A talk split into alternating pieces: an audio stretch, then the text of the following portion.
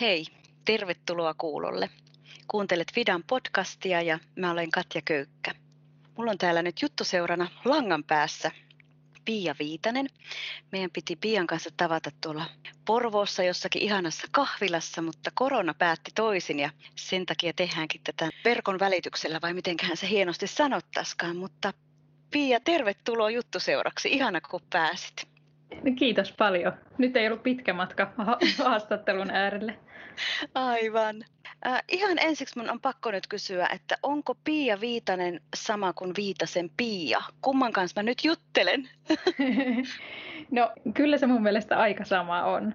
Että mä esittelen itseni myös puhelimessa Viitasen Piana ja jotenkin koen, että mulla ei ole myöskään sellaista lavapersoonaa, jonka taakse mä ikään kuin piiloutuisin. Että kyllä se jossain määrin ainakin sama henkilö on. Kyllähän nämä aika tämmöisiä niin kuin ihmiseltä ihmisille ihmisen kokoisia lauluja on, niin, niin sama henkilö.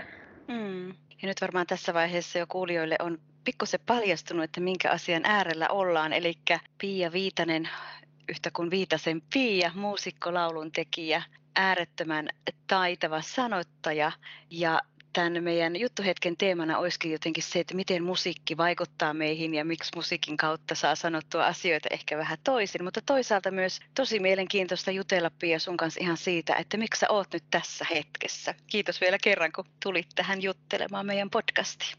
Ei mitään, mukava olla. Mä tuolta vähän kävin kurkkaamassa sun nettisivulta kuka ja mitä ja miten sä olet tässä muusikko-teemassa ja löysin sieltä tämmöisen sanan, että teet indie-folkkia. Oliko se oikein edes lausuttu?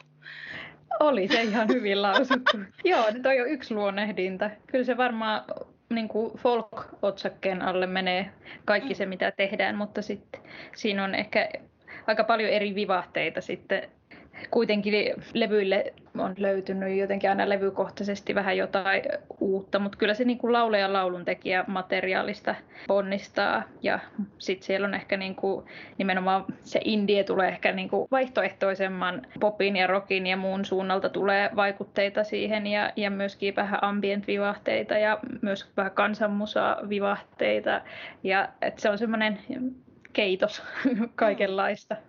Mm. Sitten siellä puhuttiin sun saamista arvosteluista ja vaikuttaa siltä, että tällä hetkellä sulla menee aika lujaa ja hyvin, jos ajatellaan minkälaista arvostelua sä saat tuolta niin kuin musiikkiarvostelijoiden puolesta, mutta toisaalta myös yleisön suunnalta. Esimerkiksi tämmöisen lauseen nappasin, että musiikki on supervoima, jolla saa semmoisia tunteita pintaan, jotka ei ehkä muuten sieltä ihmiseltä löydy, ja sulla on taito – sanottaa ja tehdä musiikkia silleen, että ihmisessä olevia suojamuureja murtuu. Tunnistatko itseäsi näistä sanoista? Ihan huikealla tavalla kuvata. no, niin, en, tuo on kyllä vaikea sanoa mitä, mutta ihana, tietenkin ihana luonehdinta, jos, jos tota, olikohan se Hesarin Mari Koppinen, kun sen oli Joo. kirjoittanut. Joo. Mm. No kyllähän tuo nyt vähän hiljaiseksi vetää, mutta ihana, ihana kuulla, jos, jos hän on näin kokenut ja mutta ei sitä itse osaa kyllä arvioida. Että mä luulen, että jokainen kuulija kuulee myöskin vähän eri tavalla. Että, et, mm. Ja se on hyvä niin. Niin. Ja ehkä siinä on just se ydin jotenkin, että me otetaan jotenkin niin sen oman tilanteen ja tunnelman kautta vastaan näitä erilaisia oli se sitten musiikkia tai sanoja tai mitä vaan tämmöistä. Kyllä, niinpä. Joka meihin vaikuttaa. Hei kerro, miksi me ollaan nyt tässä hetkessä? Mikä sun polku on jotenkin ollut kohti tätä musiikin tekemistä ja musiikilla vaikuttamista ja sitä kaikkea, mitä sinä nytten olet? Kyllä musiikki on ihan mun lapsuuden kodista asti ollut läsnä. E, ennemminkin niin kuin ensimmäiset 20 vuotta mm, tosi vahvasti niin kuin harrastuksena. Et se on ollut mulle semmoinen rakas harrastus, joka, joka on sitten vaan alkanut jatkuvasti enemmän ja enemmän viemään, viemään niin kuin mun aikaani ilokseni. Mm. Et se, se on niin kuin, siitä on vaikea oikeastaan edes laittaa sellaista pistettä, mistä se on alkanut, kun kyllä se, kyllä se on ollut niin pitkään mukana. Mutta kyllähän mä oon siis aiemmalta koulutukselta niin sosionomia ratkaisukeskeinen kuvataideterapeutti ja mä eihin kymmenisen vuotta tehdä niitä mun sosiaalialan töitä. Ja siinä ohessa sitten monta vuotta tein ikään kuin, niin kuin harrastuksena ja sivutoimisesti musiikkia ja keikkoja. Ja sitten keikkojen määrä alkoi vain kasvamaan koko ajan, niin ymmärsin, että mun täytyy tavallaan te- tehdä jonkinlaisia niin. nyt päätöksiä johonkin suuntaan, että ei pysty ikään kuin yrittää tehdä kahta, kahta asiaa samaan aikaan ilman, että kummatkin alkaa jossain vaiheessa siitä sitten kärsimään. Niin, niin, niin öö, en mä tiedä, miten, mitä tuohon osaisi oikein vastata, että, että muuta kuin sen, että se on ollut semmoinen ilahduttava sattumien summa. Mm. Ja monen suuntaan varmaan ilahduttava, ihan just täältä yleisön puolelta huikkaan. Niin, joo, se on ollut oikeastaan, kun se, on, se mun tekeminen on lähtenyt niin, niin puhtaasti siitä tavallaan omaksi iloksi itselle tekemisestä. Ja sitten vuosien myötä siihen on tullutkin rinnalle tavallaan se ulottuvuus, että se ei olekaan enää vaan mun, mun semmoinen oma asia, vaan että se, se, se se musiikki onkin tuonut iloa myös muille ja, ja se on tuonut tavallaan siihen semmoisen uuden, niin kuin ehkä mulle myös tosi mielekkään tavallaan tulokulman, että, että sillä on kokenut tietyllä tavalla, että, että mä oon ehkä aina ajatellut, että mä haluaisin käyttää mun työn johonkin sellaiseen, tai aikani johonkin sellaiseen, että, että siitä olisi mahdollisesti iloa tai hyötyä jollekin muullekin kuin vain mulle itselleni. Ja, ja sitten on ollut ilahduttavaa huomata, että sen lisäksi, että mä itse nautin tosi paljon laulujen tekemisestä ja soittamisesta, niin, niin se on ikään kuin tuonut myös muille, muille kaikesta päätelle iloa ja ehkä lohtua, niin, niin se on myös tehnyt jollain tavalla niin kuin semmoiseksi ehkä merkityksellisemmäksi myös tämän tavalla musiikin tekemisen et toki on aina arvostanut tosi korkealle kaikkien muiden tekemää musiikkia ja taidetta ja sen arvo on ollut aina tosi selvästi nähtävissä, mutta sitten ei osannut ehkä ajatella, että omakin musiikki voisi toimia niin. Mistä sun taito tulee? Onko opiskellut musiikkia tai soittamista, sanottamista, koska sulla on voi sanoa, että sulla on taitohyppysissä, että se ei ole pelkästään sitä, että sä haluat tehdä, vaan että sä myös osaat tehdä. No, mä oon silloin lapsuudessa joitakin vuosia käynyt vähän pianotunneilla ja laulutunneilla jonkun vuoden. Ja, ja et kyllä se semmoinen niin kuin musiikkikasvatus ikään kuin on alkanut jo siellä lapsena ja se on ihan varmasti se pohja, mi, niin kuin, minkä päälle sitten niin kuin nuoruudessa ja niin kuin parhaisaikuisuudessa on lähtenyt tavallaan rakentamaan.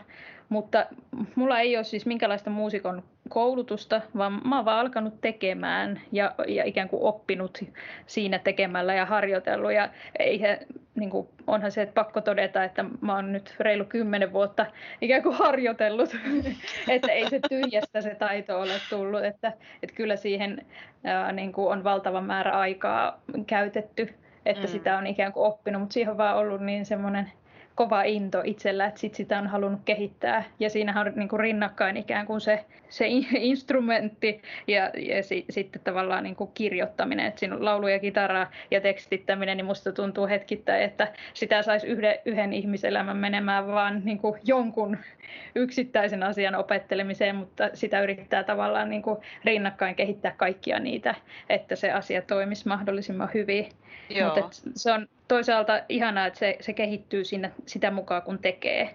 Mm. Että, että mä en ole sitä ajatellut niin sillä No, se, se on jotenkin omalla painollaan saanut kehittyä, mutta kyllä, kyllä siihen on aikaa saanut käytettyä.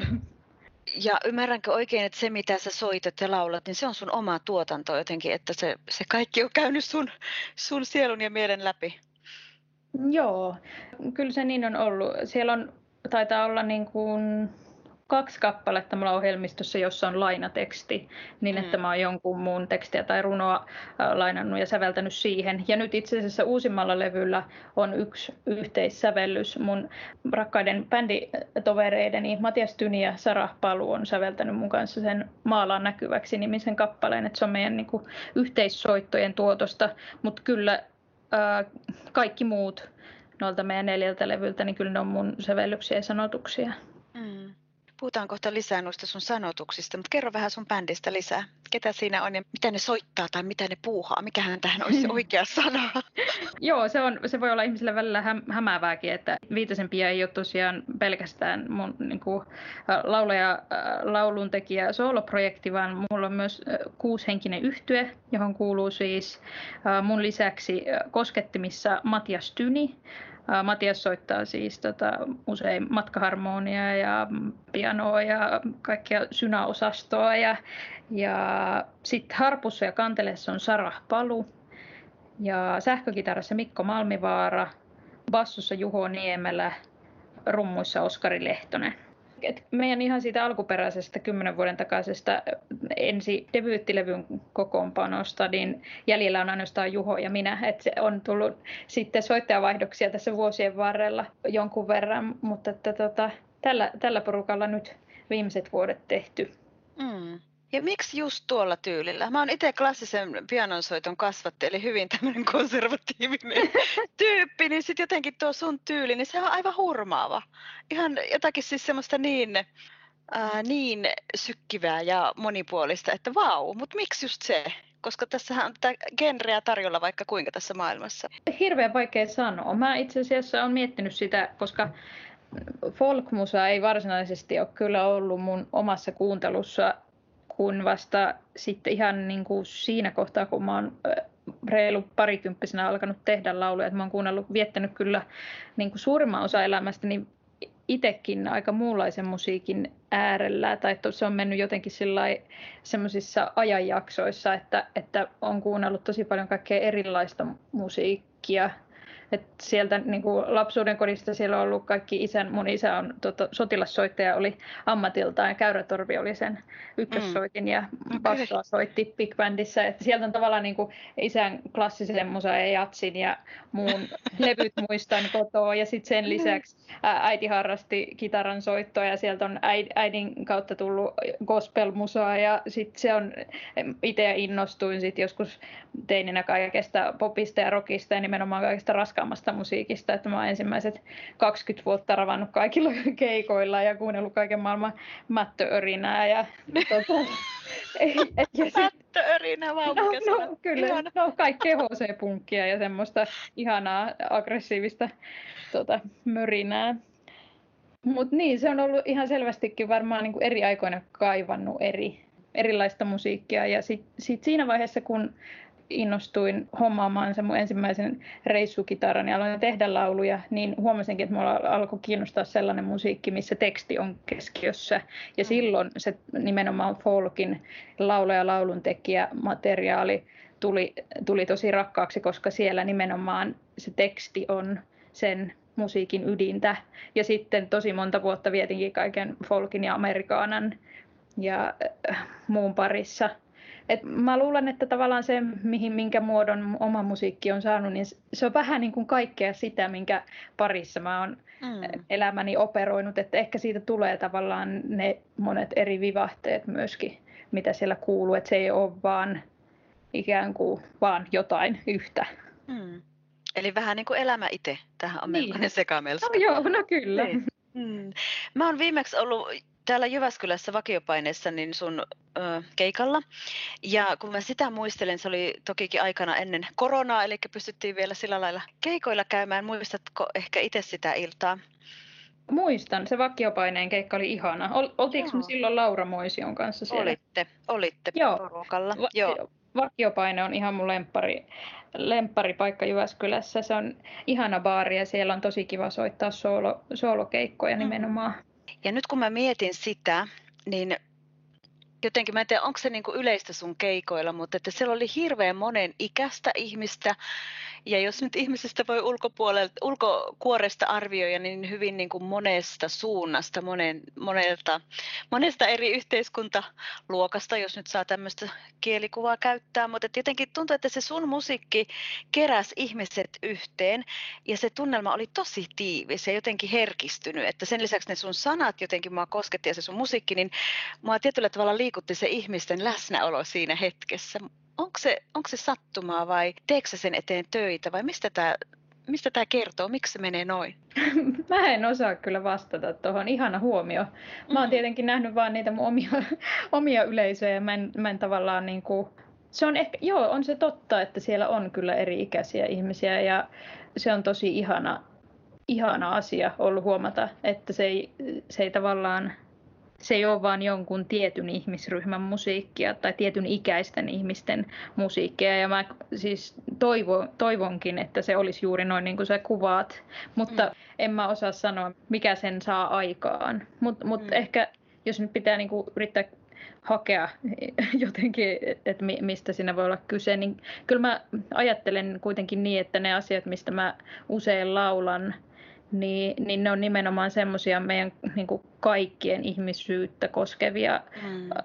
aiheita ja sellaisia, että, että loppujen lopuksi, tai tätäkin aihetta mä oon ehkä useammassa laulussa sivunnut, mutta kun meistä tavallaan riisutaan ne kaikki semmoiset roolit ja ammatit ja statukset ja varallisuustiedot ja muut, niin se ydin on ihan sama. Mm. Et meidän kaikki niin semmoiset perimmäiset kysymykset pelot ja toiveet ja unelmat, niin ne on loppujen lopuksi kyllä hyvin samoja. Ja, mm. ja ehkä sitten se, se jotenkin voi olla, että niiden asioiden äärelle on helppo sitten kenen vaan tulla. Aivan. Mm. Sä lauloit siellä myös tämän tuntemattomalle Ainolle ää, laulun, joka on sun mummosta ja papasta, eikö vaan? Joo. Mm. Miltä susta tuntuu laulaa näin henkilökohtaisia juttuja ja jotenkin sanottaa ihmisille kuultavaksi sun omaa elämää? Vai tottuuko siihen, että on tavallaan hyvin avoin siinä poruka edessä omine asioineen?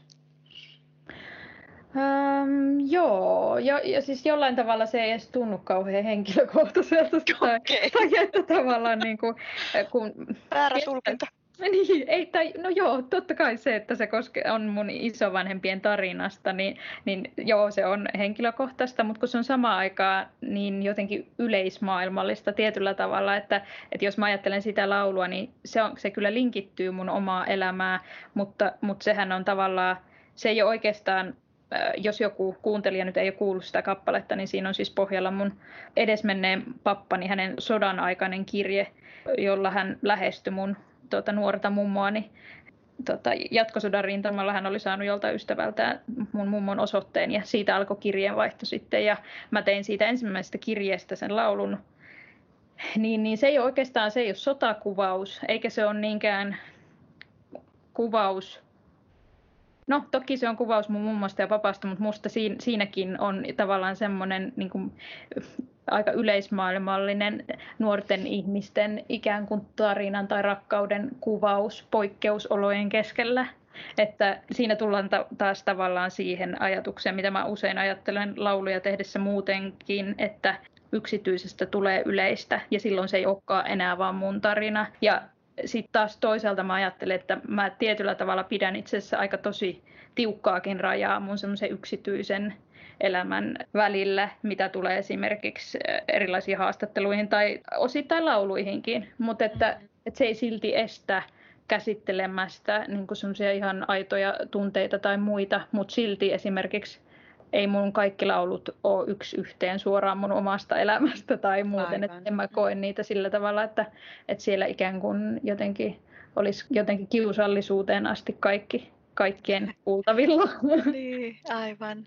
Ja mä oon hyvin samaa mieltä, että tuossahan niin tarjoutuu jotenkin tosi vahva peilauspinta niin kuin monen meidän sukuun ja menneisyyteen, mutta sitten toisaalta ehkä myös tähän hetkeen. Niin, se on tavallaan, niin kuin, joo, se on yllättävää siinä mielessä juuri, että, että se on ollut myös poikkeusaika, minkä keskeltä mun pappa on ikään kuin kirjoittanut.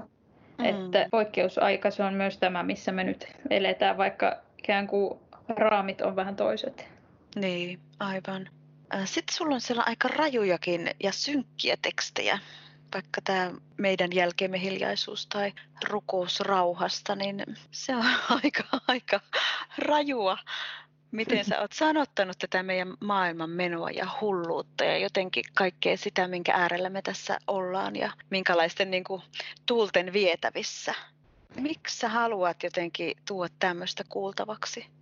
Joo. Tota, Mä oon välillä itse asiassa miettinyt sitä. Mä jossain vaiheessa mietin niin kuin, että haluanko mä julkaista tällaisia kappaleita, että lisääkö se vaan ihmisten ahdistusta. Että kyllähän noiden kappaleiden, mitä sä nostit esimerkiksi, niin ne on nimenomaan niitä, joissa mä oon jollain tavalla käsitellyt sitä mun omaa huolta tai ahdistusta ja tietyistä asioista. Ja sitten mä, mä oon kuitenkin tullut siihen tulokseen, että mä koen, että se on, se on tuntunut jotenkin tarpeelliselta. Ja mä itse asiassa luin justiin, se on hyvä, ollut hyvä korona-ajan karanteenilukemista, kun psykoterapeutti Maaret Kallio julkaisi justiin tämmöisen Voimana toivo-nimisen kirjan, johon hän kysyi aiemmin, että saako hän lainata yhteen kappaleeseen mun yhtä laulun tekstin pätkää, ja mä sitten luin nyt sen koko kirjan, ja hän, hän kirjoitti ihanasti yhdessä kohtaa, että jaettu epätoivo luo toivoa, ja hmm. mä ajattelin sitä lausetta lukiessa nimenomaan niitä semmoisia kaikkein tummasävyisimpiä lauluja ja sitä palautetta, mitä nimenomaan niistä lauluista mä oon saanut, niin se onkin ollut päinvastainen se reaktio. Että mä, mä joskus mietin, että aiheuttaakohan nämä vain ihmisissä lisää ahdistusta, niin, niin varmaan osassa ihmisissä voi aiheuttaa sitäkin, mutta paljon enemmän mä oon saanut sellaisia viestejä, että se jollain tavalla siinä hetkessä, kun mä sanotan niitä mun omia pelkoja tai ahdistuksia, niin mä tuun sanottaneeksi niitä samoja asioita muiden puolesta. Ja silloin se Aivan. ikään kuin toimiikin semmoisena niin kuin lohdullisena kokemuksena ja se epätoivo, jaettu epätoivo ikään kuin luokin sitä toivoa. Ja, mm. ja se on mun mielestä taiteen tavallaan niin kuin semmoinen ihana puoli, että, että mun mielestä niille kaikille sävyille pitää olla tilaa. Mm.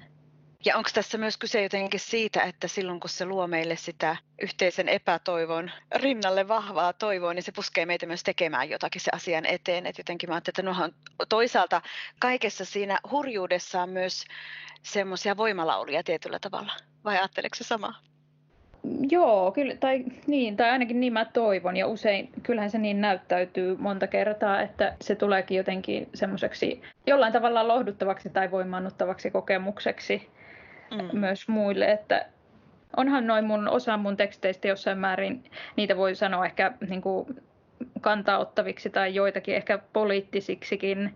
Että en mä missään tapauksessa myöskään, niin kuin, se ei ole mulle vieras ajatus, että ikään kuin voisi ajatella, että voisi pyrkiä vaikuttamaan laulujen kautta johonkin itselleen tärkeään asiaan. Että kyllähän noiden laulujen taustalla ihan varmasti se mun oma huolen lisäksi on ollut myös ajatus siitä, että ha, niin kuin haluaa tehdä edes jotain. Nimenomaan vaikka sit sen, että tarjoaa ihmiselle ihmisille mahdollisuuden peilata niihin lauluihin sitä, mitä, mitä kuulija itse ajattelee siitä asiasta. Ei niinkään niin, että mulla olisi joku hirveä missio siinä laulussa tai että mä niin kuin pyrkisin pureskelemaan ne asiat ihmisten puolesta, vaan mun mielestä paras kantaa ottava laulu toimii niin, että se ihminen, kuulija kykenee heijastamaan siihen omaa, omaa maailmansa ja sitä omaa ajattelua.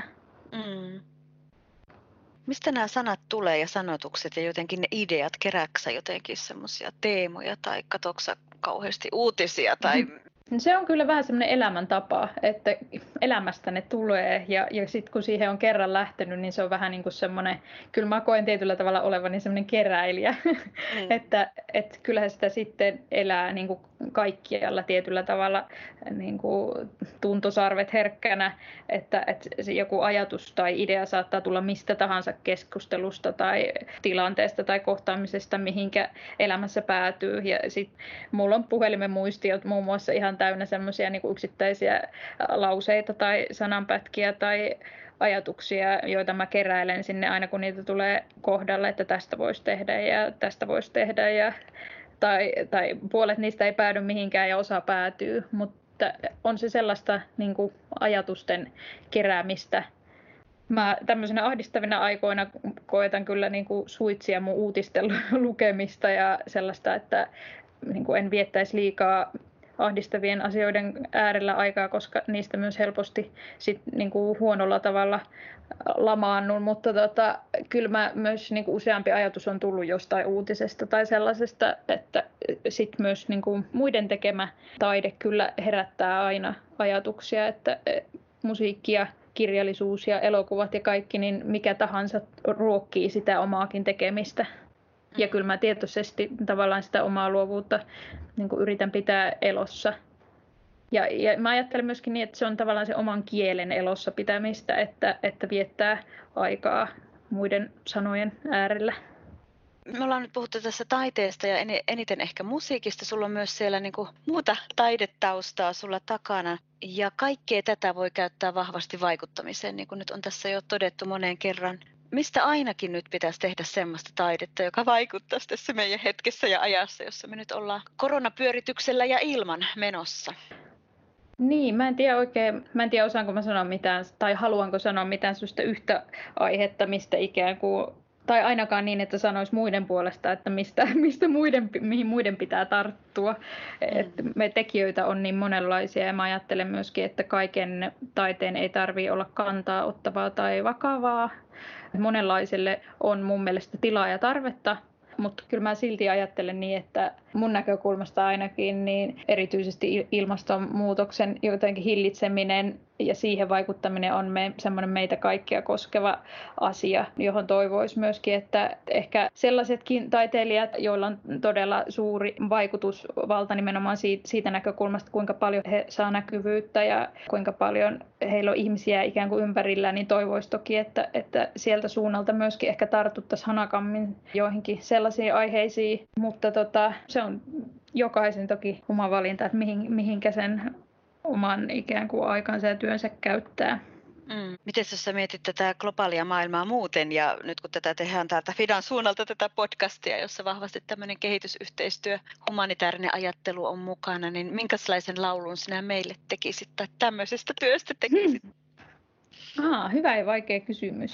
Tota, no, mä en tietenkään, mä en henkilökohtaisesti tunne kehitysyhteistyötä ihan hirvittävän syvästi, mutta se mitä mä siitä ikään kuin on kuullut tai tiedän, niin eikö se korjaa, jos olen väärässä, mutta eikö se tavoite ole kuitenkin pyrkiä vähentämään köyhyyttä ja vahvistamaan tasa-arvoa ja sitä kautta ehkäisemään konflikteja niin Ihan ehkä mä... oppikirja, oppikirja vastaus tuli Kyllä, taustatyötä on tehty. no kyllä mä, jos mä ajattelen sitä, niin ehkä mä lähtisin jostain semmoisesta niin kuin nimenomaan tasa-arvon tai semmoisen jakamisen näkökulmasta. Tai että mä mietin nimenomaan sitä, että jos ajattelee sitä sananakin, se on kehitysyhteistyö, mm. niin ehkä mä lähtisin siitä yhteistyöosasta tai siitä, liikkeelle. Toivon mukaan se ei ole sellaista, että, että täältä vauraista länsimaista mennään johonkin ja ikään kuin ylhäältä päin kaadetaan jotain, vaan nimenomaan niin, että se on, se on jotenkin yhteistyötä ja jakamista. Tuo on kyllä iso aihe, siitä saisi varmaan sata laulua, mutta mm. jostain tasa-arvon ja jakamisen näkökulmasta varmaan lähtisin liikkeelle. Niin, jotka on sellaisia teemoja, jotka koskettaa olipa missä vaan. Kyllä, Mm. Niinpä. Ja ehkä se, se nimenomaan se ajatus siitä ihmisten samankaltaisuudesta. Että mm. kyllä mun mielestä jokaisella ihmisellä pitäisi tai on oikeus siihen hyvään ja turvalliseen elämään, oli, oli he sitten missä puolella maailmaa tahansa. Aivan. No hei, mikäs vastuu tässä meiningissä sitten on? Tämmöisellä vaikuttamisella aina tietyllä tavalla kuitenkin käytetään valtaa johonkin suuntaan hyväkseen, niin miten sä näet valta ja vastuu? Tarvitsetko sitä miettiä? No mun mielestä tarvii miettiä siinä määrin, kun kaikkien julkista työtä tekevien ihmisten tarvii miettiä.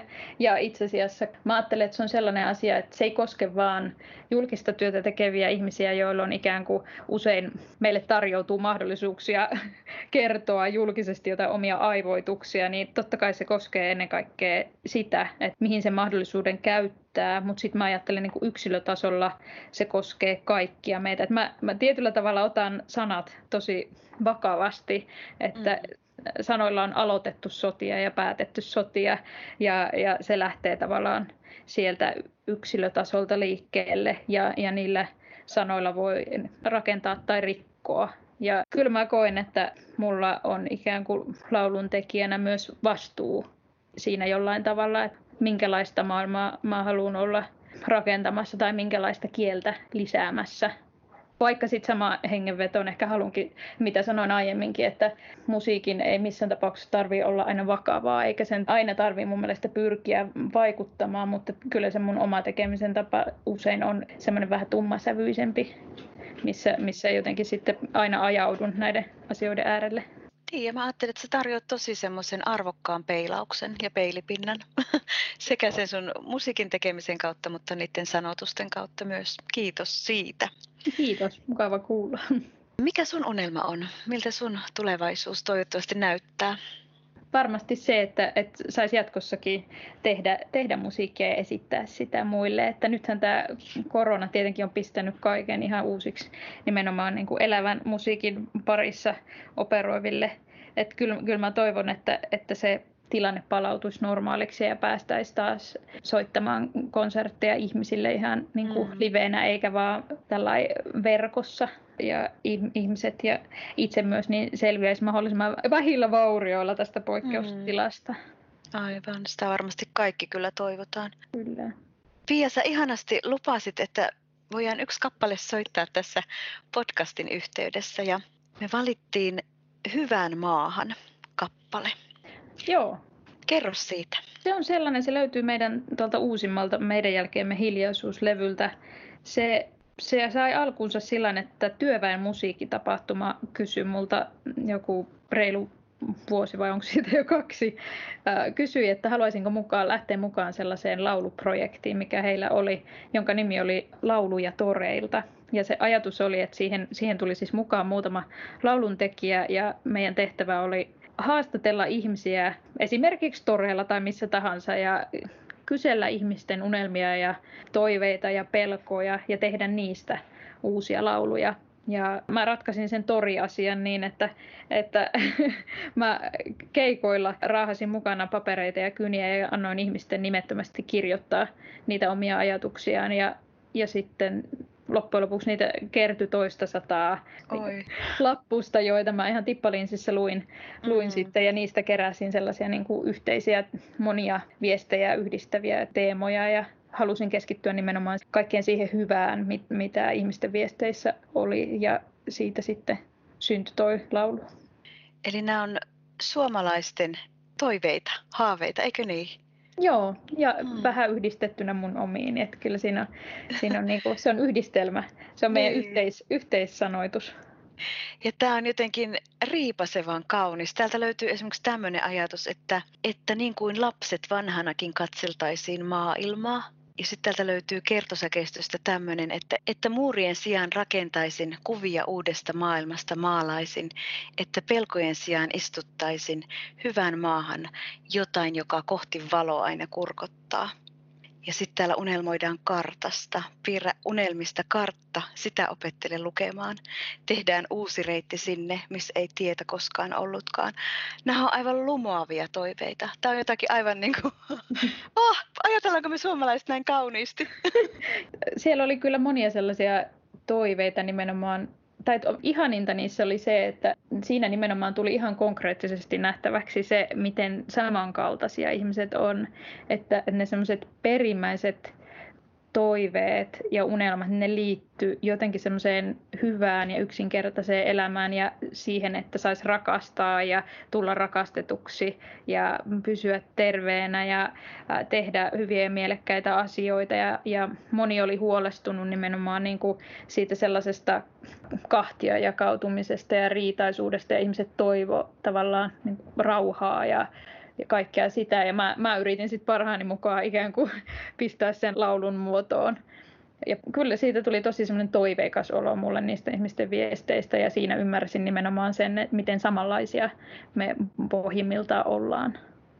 Ja jotenkin ehkä vielä tähän laajennettuna tämä globaali ajatus, niin kuin jossain Joo. kohtaa sanoitkin, että me ollaan kaikki varmasti pohjimmiltaan tämmöisiä. Tultiinpa Kyllä. sitten mistä suunnasta maapalloa tahansa. Just ja jotenkin niin. tähän ajatukseen, mikä täällä kakkossäkeistössä sulla on, että sanot, toivot, että toivoas, että menettäisi milloinkaan, vaikka vuorollansa kaksinkäsin meitä täällä riisutaan, niin tähän on aivan helmi. Tätähän me varmasti tässä toinen toisille me halutaan toivottaa tässäkin hyvin kummallisessa keväässä. Niinpä, kyllä. Mm. Pia, mä kiitän sua tästä juttuhetkestä ja näistä ajatuksista, mitä oot tässä jakanut. Ja mä kiitän sua myös siitä, että sä annat näitä sun sanoja ja sun musiikkia meidän käyttöön, koska uskon, että se on täysin totta, mitä siellä arvioinnissakin sanotaan, että niiden avulla monen meidän suojamuuri pääsee murtumaan ja pääsee jotenkin se semmoinen hengittäminen käyntiin, mitä me kaikki tarvitaan. Eli sä annat meille sanoja niihin tunnelmiin, missä me milloinkin ollaan. Kiitos siitä. Ja Kiitos. nyt ihan tähän loppuun sitten kuunnellaan vielä tämä sun ihana laulu näistä suomalaisten haaveista ja toiveista. Hyvään maahan kappale. Ja Pia sinulle kaikkia hyvää ja hyvää kevättä ja tulevaa kesää. Kiitos paljon samoin sinne ja kaikille kuulijoille myös.